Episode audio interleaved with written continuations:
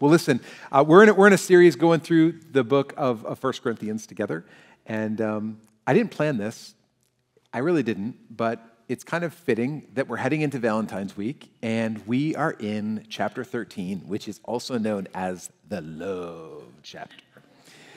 Um, and I, literally, I didn't plan it this way. I couldn't have planned it even if I tried. Most of you, if you are kind of new to Christianity, have probably heard the, the love chapter read before. If you've been to a wedding, it's like at every wedding. Uh, people love them, the love chapter, at weddings. Non Christian, Christian alike. Um, we, we usually read it a lot like, like a love poem. I need your help, Zach. Um, we usually read it a, a lot like a love poem. However, what I love about going through a book of the Bible is that we realize that we read Scripture in its context, which means that chapter 13, the love chapter, is not a standalone chapter. It's not like it's just like uh, devoid of all the other chapters that Paul has been writing to the Corinthian church. It's not like he all of a sudden decided, hey, let me write a love poem. Just want to write a love poem just in the middle of everything, or hey, I want to give you some marriage advice that you can read at your weddings. This is so key for us to understand that the love chapter, chapter 13, is actually a continuation of the same topic that Paul introduced just two weeks ago when we started chapter 12. Um, and he starts talking about, in chapter 12, spirit stuff. The stuff, the things that this Holy Spirit is up to in your life and in the church, in the life of the church, in the life of believers, and, and what that looks like. In fact, um, he's actually going to be giving us, through this chapter, um, a teaching about how the gifts of the Spirit and the fruit of the Spirit love, joy, peace, patience, kindness, goodness, gentleness, faithfulness, love all of those things fit together and are meant to, to operate together. In fact, if the gifts of the Spirit and the fruit of the Spirit are not in operation together, it not only discredits the Christian, it discredits the work of the Holy Spirit in the world. And Paul, I mean, um, why don't you stand with me? We're going we're gonna get into chapter 13. And, but before we start reading, I just want you to understand that I know I say this often, but, but 1 Corinthians is kind of like a, it's a serious like letter. Um, buckle up because at, what we usually read as a love poem at weddings is actually a bit of a gut punch to the Corinthian church. Um, it's set in love, obviously, but uh, especially the first three verses, are like, man, he just kind of hits it to them um, and, and the culture of the church. He's not talking about the world, he's talking about the church.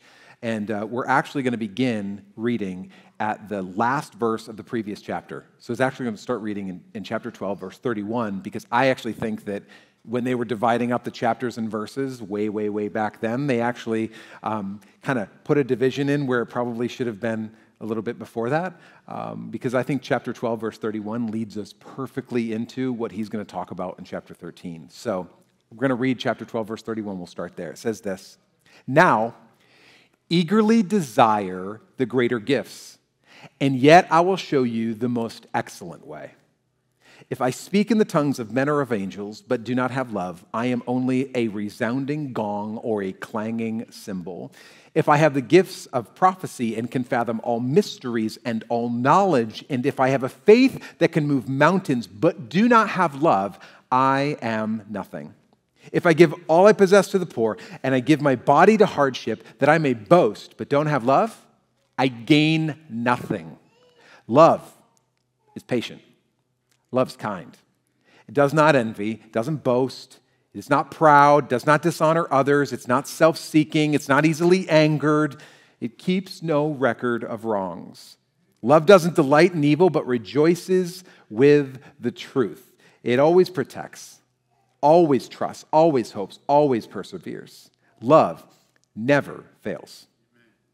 But where there are prophecies, they will cease. Where there are tongues, they will be stilled. And where there is knowledge, it will pass away.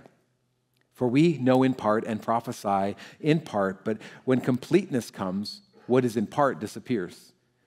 When I was a child, I talked like a child, I thought like a child, reasoned like a child.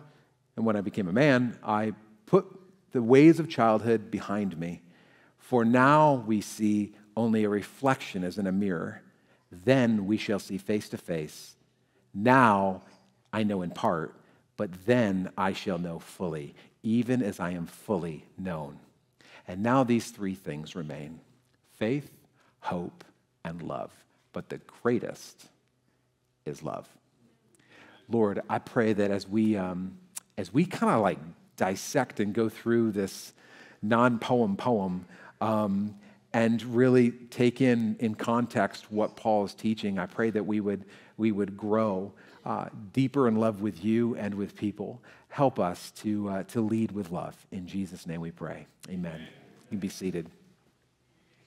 So um, he starts out in verse 31 and he says, I'm just going to like walk through this in two different parts. The first thing he says is, now, eagerly desire spiritual gifts. In other words, he's like, first, all the stuff we've been talking about all through chapter 12. We talk about the charismatic gifts of the Holy Spirit, like you know, prophecy and words of knowledge and words of wisdom and tongues and interpretation of tongues and preaching, all of those things. He's like, he's like, all of the eagerly desire the greater gifts, these charismatic gifts that we just outlined in chapter 12. And then he immediately follows up with an interesting statement. He says this in verse 31 Yet I will show you the most excellent way. Now, This lead in to the love chapter is so important for us to understand because Paul is actually answering a question. Um, a question that every single one of us wonders when it comes to spiritual gifts. And the question is this How do I get one?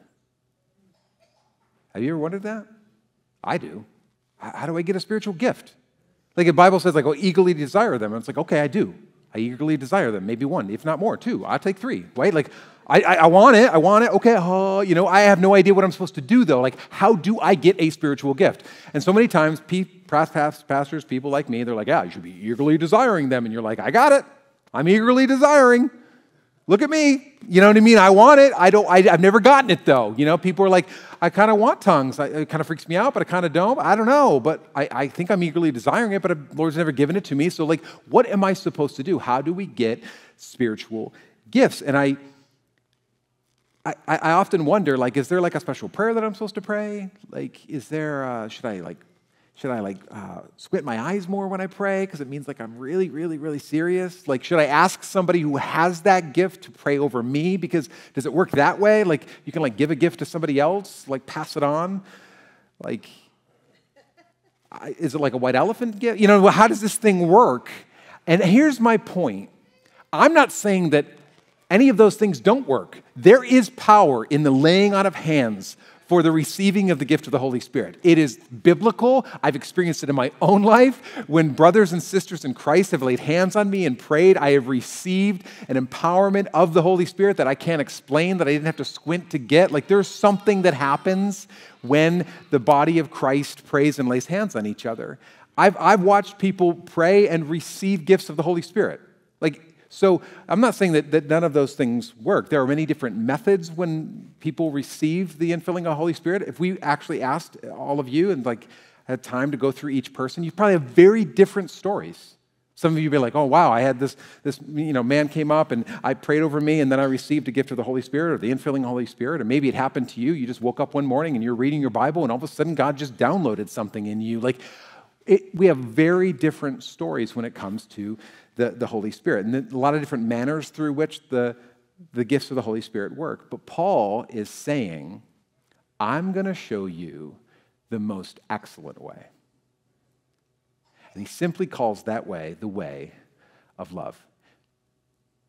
Now, I want to remind you what we talked about two weeks ago about the, the, the gift of the Holy Spirit, the spiritual gifts. We, I gave you a simple definition of it, and it was this spiritual gifts are simply the continuation of the ministry that Jesus began in the earth. What we mean by that is that, like, okay, Jesus operated in these spiritual gifts, right? Healing, miracles, faith, words of wisdom, words of knowledge, like all of these, you know, these spiritual gifts he was operating in throughout his ministry, throughout his life. And when he ascended to heaven, the Holy Spirit came and endued his body of Christ with these spiritual gifts to be used in the continuation to bring uh, to heal blind eyes, to bring freedom to the captives, to, to literally just continue that, that same ministry as the body of Christ in the world. And if that's, if that's true, if that's true, then I think it's important. I think it's significant for us to take a look at the life of Jesus. I actually think it's really important for us to look at the ministry of Jesus um, when, when it comes to the spiritual gifts and how the Holy Spirit worked in and through his ministry. Because there's something that's really curious that I've talked about before, but I really want to hit on today that I believe that Paul could be highlighting when he talks about 1 Corinthians 13 and the love chapter. Um, so many times in Jesus' ministry, and you can read it for yourself afterwards, but these words, moved with compassion or filled with compassion, precede the working and movement of the Holy Spirit in the life of Jesus. You can literally read through, you like read through your Bible, and all of a sudden it says, like, Jesus, moved with compassion, I'll say it, moved with compassion, healed the sick and diseased. Jesus, moved with compassion, touched blind eyes, and they were opened. Jesus, moved with compassion, fed the 4,000. You can look it up. Jesus, moved with compassion, freed those who were oppressed by the devil. Like so many times, time and time and time and time again, we see these words Jesus, moved with compassion, and then the Holy Spirit would move and do some mighty, miraculous work in and through Jesus. And if we're not careful, when we read the Bible, we can be captivated by all of the miracles and the healings and the deliverances and the giftings of the Holy Spirit working through the life of Christ and miss the driver behind it. We can be like, oh yeah, remember when he fed the 4,000? Oh man, remember when he like, he like, he cast that kid that was like throwing himself in the fire and like freed him from, from that demon? Remember when he, he healed the blind eyes or the guy again with the crippled head? Like we can get all inebriated by all the miracles and the faith and the movements of the Holy Spirit and miss the driver that was behind the very thing that Jesus went to go do. It was compassion. It was the love of God that moved Jesus. And I would argue that the miracles and the healings and the great displays of God's power were simply outward manifestations of God's compassion, God's love for people. Because compassion is why God sent his son in the first place. Don't forget it. The Bible says, For God so loved the world that he sent his only son. It was God's compassion for you and for people just like you that he sent his one and only Son to save you. Compassion is ultimately why Jesus did what he did and what drove him to the cross. It was the love of God. In fact, even as he hung on the cross, he said, Father, forgive them, for they know not what they do. It was this driving compassion that led Jesus to go heal the sick and set the captives free. And, and as Christians, as spirit filled Christians, I just want to remind you that Jesus asks us to live for what he died for the most excellent way. And this is what Paul's bringing up. Um, being moved with compassion, let's say it in a different way, being moved with compassion is the pathway to the gifts and the power of the Spirit. So if you're like, man, I just want, I want, I want this gift. I want God to work in me. I'm open. I'm eagerly desiring. I want this thing. I was kind of hoping maybe somebody would pray this for me, or I, I would pray it in, or something like that. Um, if you're looking for God to, to work in a greater measure through the gifts of the Holy Spirit, realize that love releases the power of the Spirit through His church. And so when we are led by compassion, when we ask Him to fill us with the fruit of the Spirit, all of a sudden now it puts a draw on the gifts of the Spirit in and through our life. It just happens this way because love empowers all that it touches. We see it in the life of Christ. We see it in our own lives. Like when God draws us to go do things or to give something or to ask to pray for someone that we normally wouldn't do, we are led by compassion and it puts a draw on the Holy Spirit to, to all of a sudden now gifts of prophecy and gifts of healing. What, like all of a sudden we just say, I, I just feel God's compassion for you. Could, could I pray for you? And all of a sudden, oh, healing came. Miracles came. Now, I wasn't sitting there like, I just want gift. I want a gift of healing. I want a gift of miracles, darn it. Everybody else has it. I don't have one. No, get a heart for people and ask how you can help. And all of a sudden realize that that is the very heart of God on the inside of you, that He is breaking your heart for the things that break His. And just know that the gifts will follow. When you get a heart for the things that are, that are a heart of God, all of a sudden you realize, like, oh, that's how this works. And this is what Paul is drilling into the Corinthians because they kind of got a little bit off kilter. They were all thinking, like, oh, yeah, I have tongues, I have prophecy, I have this, I have that, thinking that they somehow brought value to them, not realizing that they were treating each other horribly in the midst of it. Because if, we, if, we're not, if we're not thinking about this and operating in this, we run the risk of allowing our gifts to take us to a place that our character cannot sustain us. Because we're operating in the gifts and failing to, failing to allow God to work the fruit down in through us. And Paul drills down on this. He, um, into this idea. And, and I just want to warn you, he makes some dramatic statements, really intense statements. These are kind of like, I mean, it's like a one, two, three punch to the Corinthian church. Um, so I'm going to strip away the poetic reading of this and really get down to like what he's saying to them. So let's just read it without the poetry and without. We're not in a wedding right now, so we don't need to be all like, oh. I know I'm going to ruin 1 Corinthians 13 for you. You're like, nix that from our wedding. You know what I mean? Like we're not going to do that. But this is what he says. He's speaking to the Corinthians in verse one. He says, "If I speak in the tongues of men or of angels, but do not have love." I am only a resounding gong or a clanging cymbal.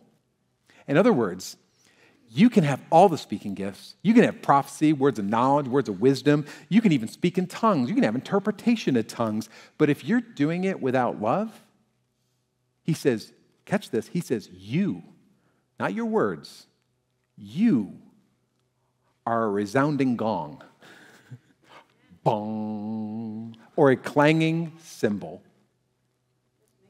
that, yeah, just make a noise, which means that, that you could be speaking the right words in the wrong spirit. I mean, you could even be working in the gifts of the Spirit without the fruit of the Spirit. And what ends up happening when we do that is that we end up discrediting the gift of God because it's not done in the right heart. And, and, and, we've watched the church, and this is what I, honestly one of my greatest passions as a pastor is that we would marry those two things, that we would be unwilling to allow the gifts of the Spirit to be unmeasured without the fruit of the Spirit together. Because when we only operate in the gifts of the Spirit and we fail to look at the fruit of the Spirit and allow the fruit of the Spirit to be the driver behind it, then we get flash in the pan revivals that don't last but two days. And we have people that start to act horribly and badly towards each other, but they're operating in the gifts and impressing people. And this is what Paul is coming against. This is what he's going after. He's like essentially reminding them, um, and to give you a little context, in Corinth, they had all these pagan temples, and we talked about this in the past. And so when the, uh, the worshipers would come up to the pagan temples, uh, it was customary for one of the priests, their job was to like stand by a big gong and just go bong, bong. And so as, as they were coming in, like what, what's the reason of this? Great question. Scholars believe there were two reasons. One was um, that possibly it was to get the attention of the gods, because maybe they were sleeping. Right? Like you, they, hey, like, wake up, bong, we got somebody coming in. You know, you might want to pay attention, look alive here. Uh, you know, they're coming into worship at this pagan temple. And the, the second reason is because it was awe inspiring to the worshipers. So in reality, it's just a bunch of noise, it's a distraction um, attempting to get an idol's attention and to impress people. And Paul's reminding the Corinthian church, he's like, spiritual gifts without love are just a distraction. An annoying noise full of sound but doing nothing. Impressive to people but lacking the power. This this is where he just drills down in. And, and just when you think, uh, I don't know if I like where you're going here, Pastor Justin, you should really just stay in your lane. You know, like you got gifts are one thing, love's another. That's cool. I'm gifted. I don't, you don't, you, you kind of, you're on my toe here. Like, get off.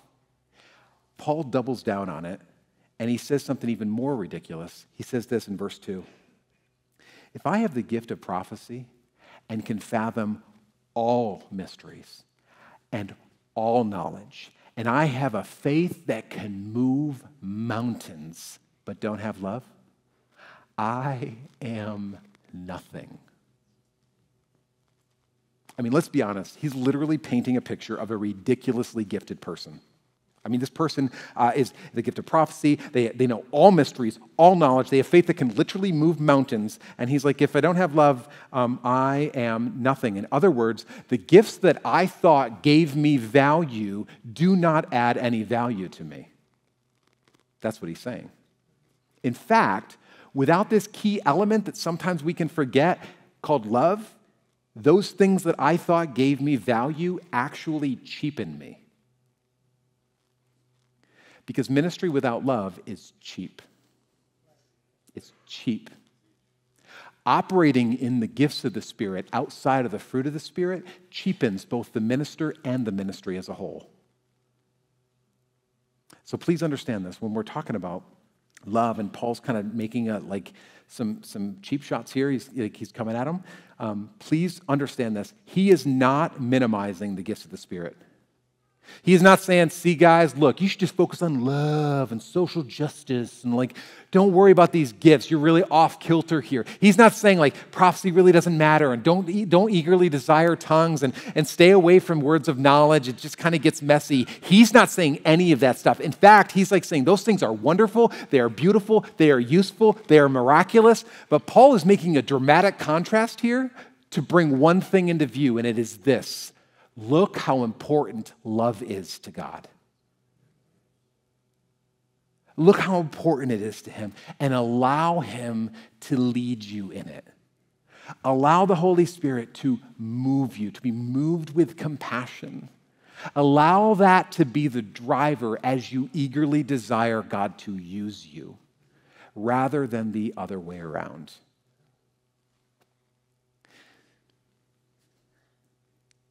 Because even, even though the world will try to convince you otherwise, you are, church, you are not the accumulation of your giftings. You're not the accumulation of your talents. You're not the accumulation of your passions. You're not, you, have, you have a greater value in that. So as you desire to be used by God, let me remind you, as Paul would, follow the most excellent way love. And just when you think he couldn't get any more dramatic, just when you think he, he, could, yes, surely Pastor Justin's like a little off on this, he writes something even more extreme in verse 3. He says, If I give all I possess to the poor and give over my body to hardship that I may boast, but do not have love, I gain nothing. In other words, he's like, if I gave everything I own to the poor, I mean, I, I, I, mean, the socks I'm wearing, I gave it to the poor. I mean, this is incredibly radical and selfless stuff that he's talking about. Even if I do all of these things, but if I don't have love, then I gain nothing. And Paul is saying, please don't miss this. It is possible to participate in spirit stuff with selfish motivations. Isn't it?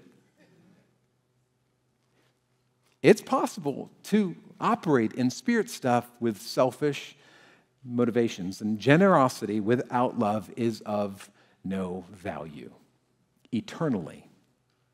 And, and that's the key, eternally. Because generosity without love, I mean, has temporary value. In, in, in, in, in our day and age where the churches can be very focused on social justice in and of itself, realize this Social justice for the sake of social justice carries with it its own reward sometimes. The reward of social justice for the sake of social justice is maybe, maybe I just feel good about myself. You see what I did? See what I gave? See what I built? See what I spent my money on? See what I invested in? Maybe social justice for the sake of social justice is getting your name on a building or an applause from a crowd the reality is that selfless acts can still have selfish motivations. And this is what Paul is like drilling down on. And then he kicks it up a notch and he says, Not only if you give all your possessions to the poor, you could strip down to nothing and give everything away. He says, But even if I give my body over to hardship that I may boast, but I don't have love, I've gained nothing. The New King James Version says it this way Even if I give my body to be burned, I mean, that is intense right? That's like, even if I willingly give my life to be burned a horrible death as a martyr, but I have not love, um, I have nothing. Now, that's extreme. Let me bring it a, a bit down to you and maybe say it in a different way. Jesus said, You can say, Lord, Lord, did we not prophesy in your name? In your name did we, we drive out demons? In your name perform many miracles? And he can still say, I never knew you. I mean, that is one of the most sobering, sobering like scriptures for me in the Bible. In other words, church, you can be burned out for Jesus and not impress him in the least.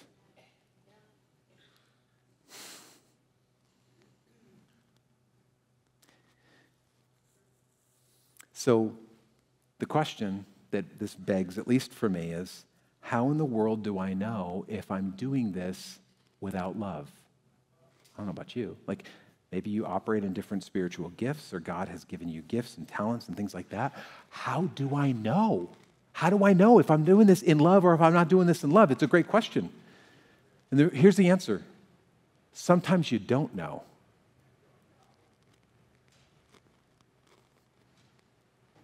Which is why, when we talk about that we're wanting to become a church like family, why it's so important.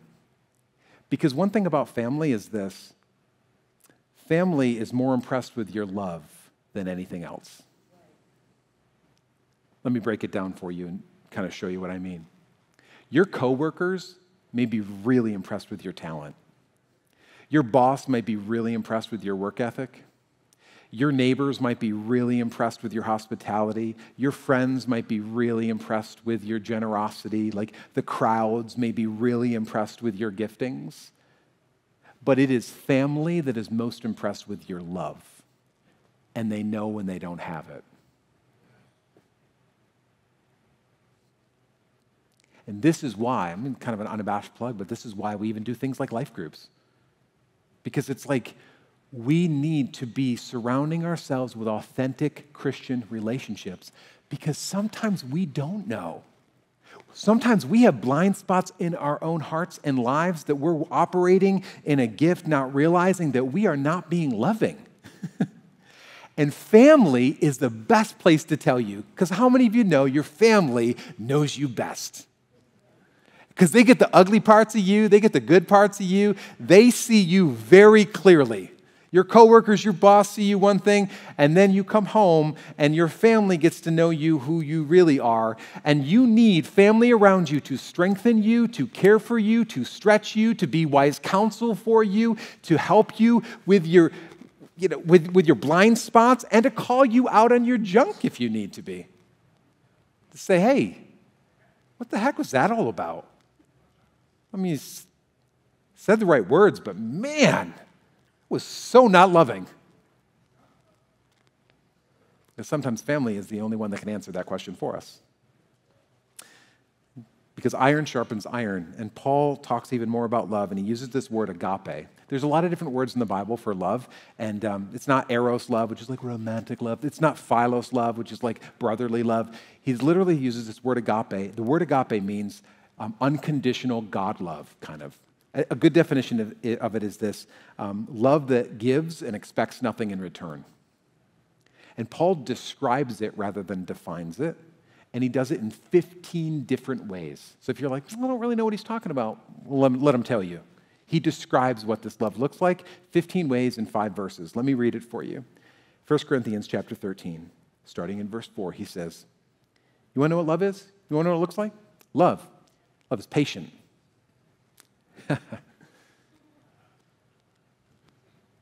love is kind. It doesn't envy, it's not jealous. It doesn't boast, it doesn't need people to think that it's bigger than it is. It's not proud. It doesn't dishonor others in order to make them look a little bit better. It's not self seeking. It's not easily angered. It keeps no record of wrongs.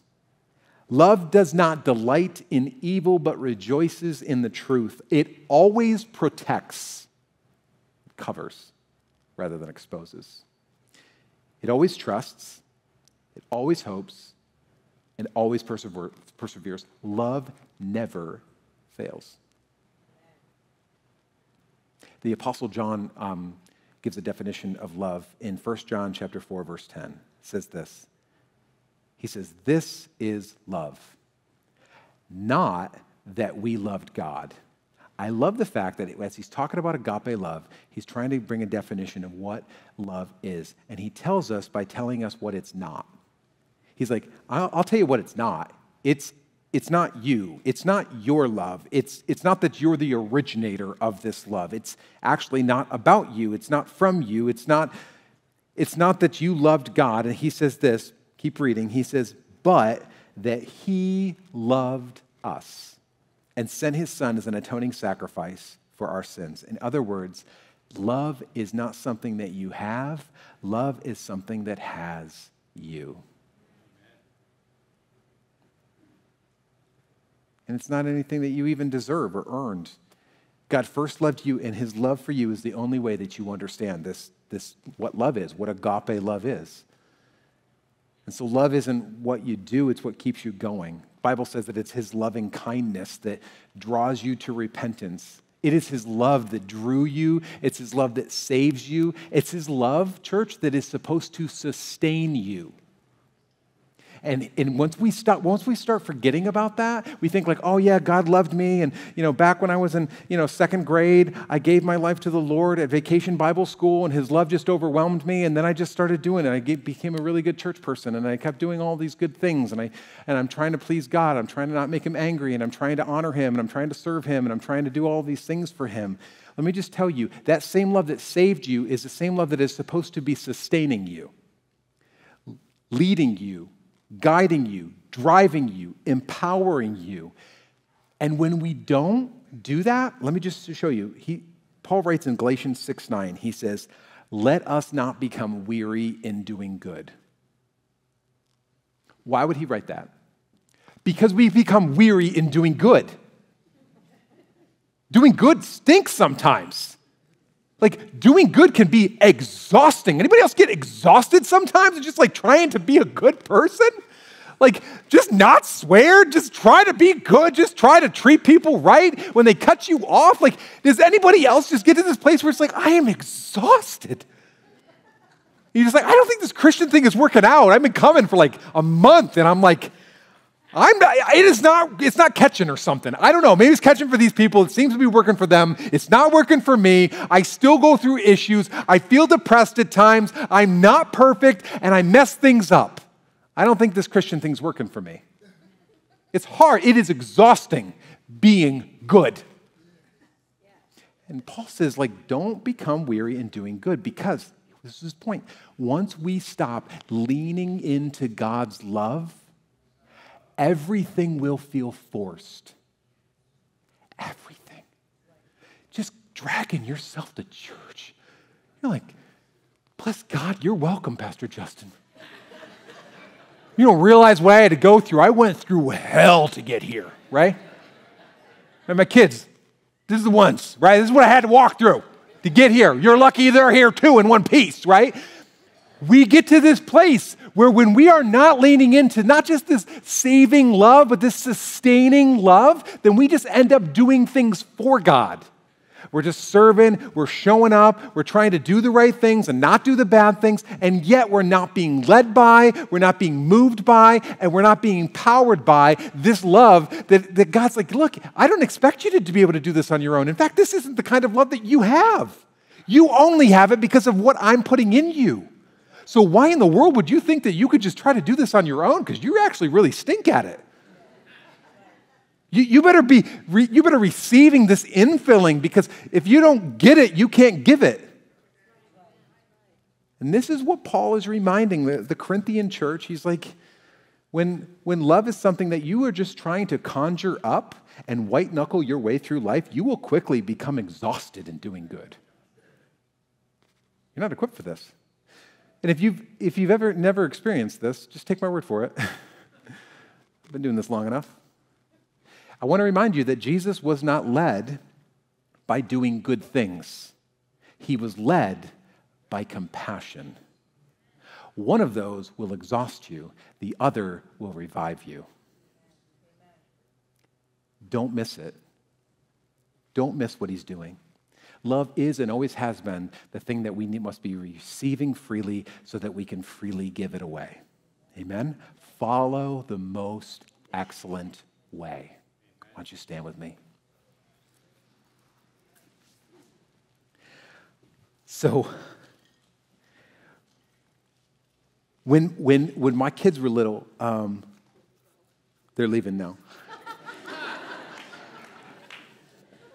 when my kids were little, I'll wait till they leave fully. Uh, when my kids were little, um, if you've had kids before, you, you understand this, especially when they're little. There is inevitably a time where your child will hurt another child, either physically, emotionally, or otherwise.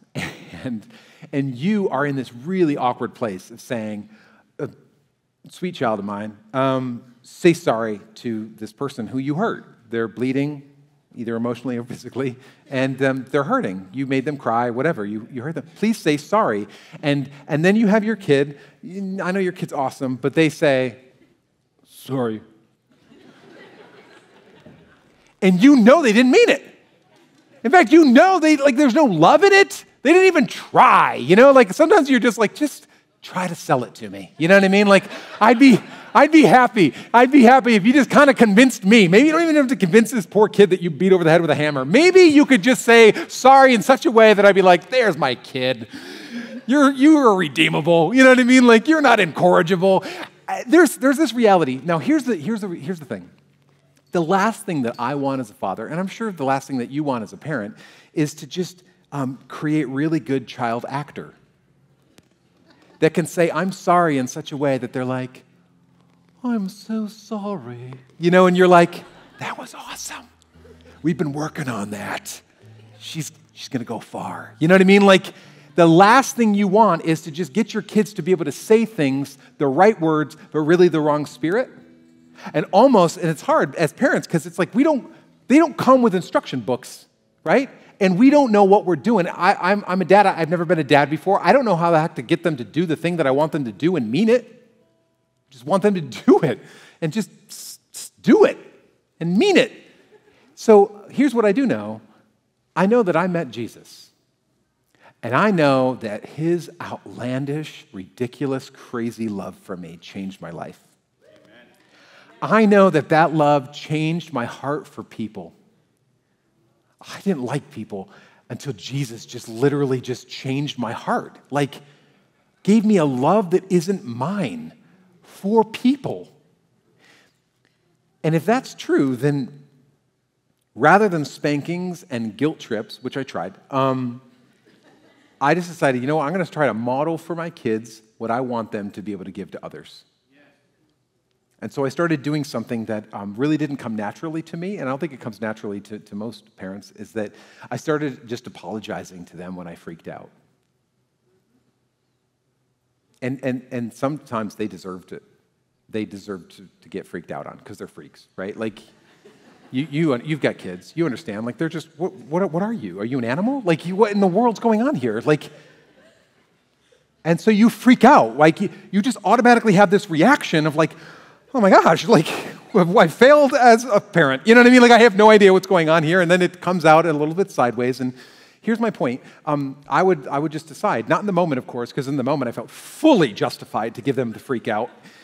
In fact, I felt like I was holding back. Um, I would come up to them to the room that I sent them to, um, and I would be like, "Hey, I'm oh, so, so, so sorry.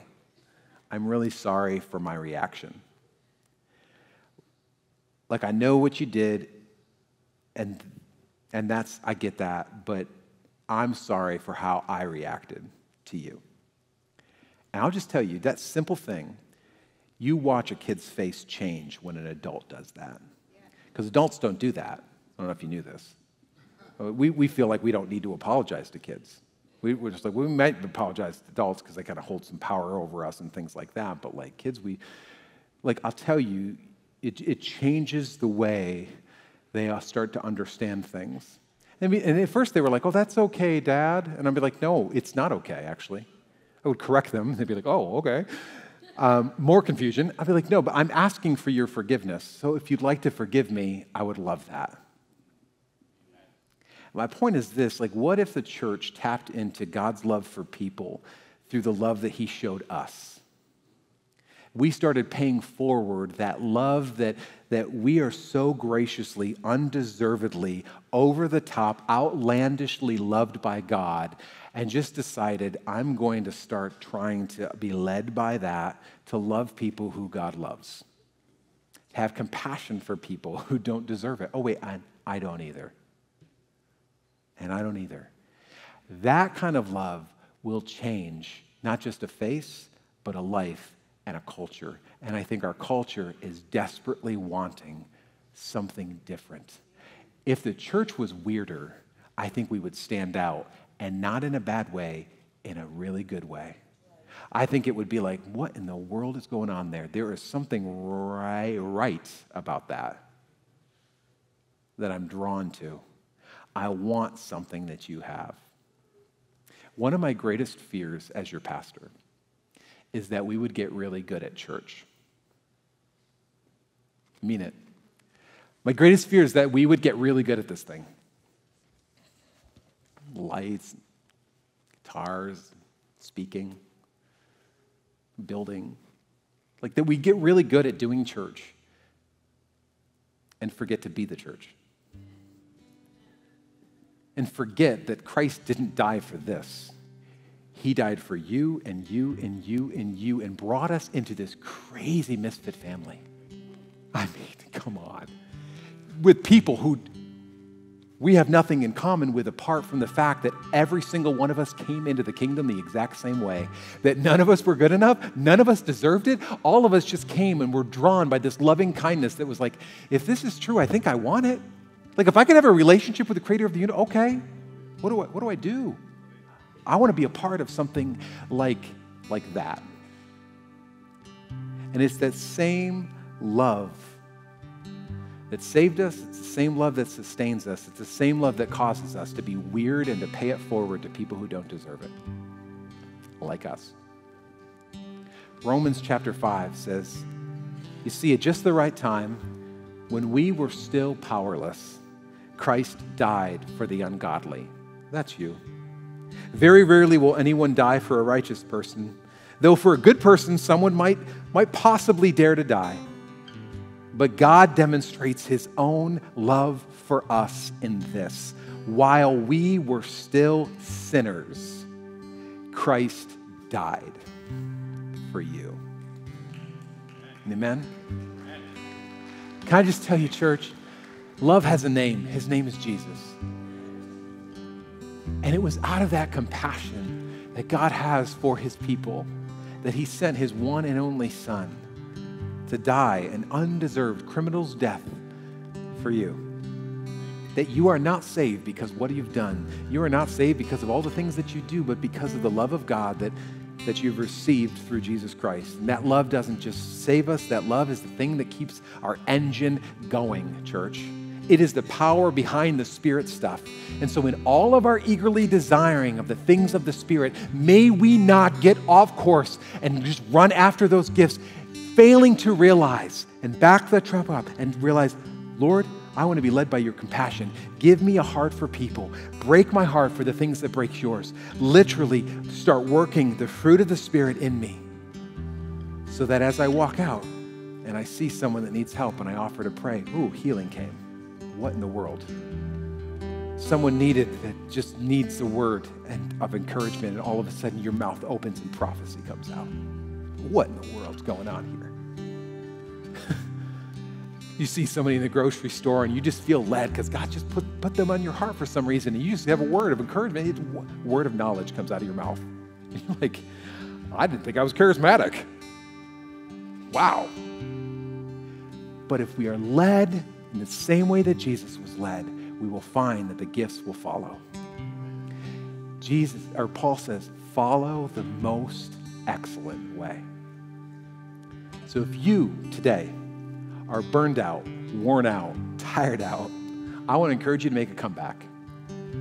I want to encourage you to recover your life, to revive your soul, to reclaim God's love this morning, to, re- to rest in His grace. I love the way that Eugene Peterson writes this in Matthew 11 28. He says, Are you tired? worn out, burned out on religion, come to me. Get away with me, and you'll recover your life. I'll show you how to take a real rest. And it doesn't mean laying down and doing nothing. He says, Walk with me, work with me, watch how I do it. Learn the unforced rhythms of grace. So maybe today, as we end into this last song, you just come to a place, but this is your first time here, and you're like, I don't know what any of this means. I, I just know that I desperately want that. I don't know how to get it. Or you're a Christian and you are worn out, tired out, weary from doing good, and need to just get a fresh and filling of that love. I just encourage you, just maybe hold your hands out to the side. Say, Jesus, I'm, I'm ready and open to receiving you fresh today. And I want to encourage you. I wrote something down. I wonder if you just declare this with me. I am not my own Savior. Say it with me.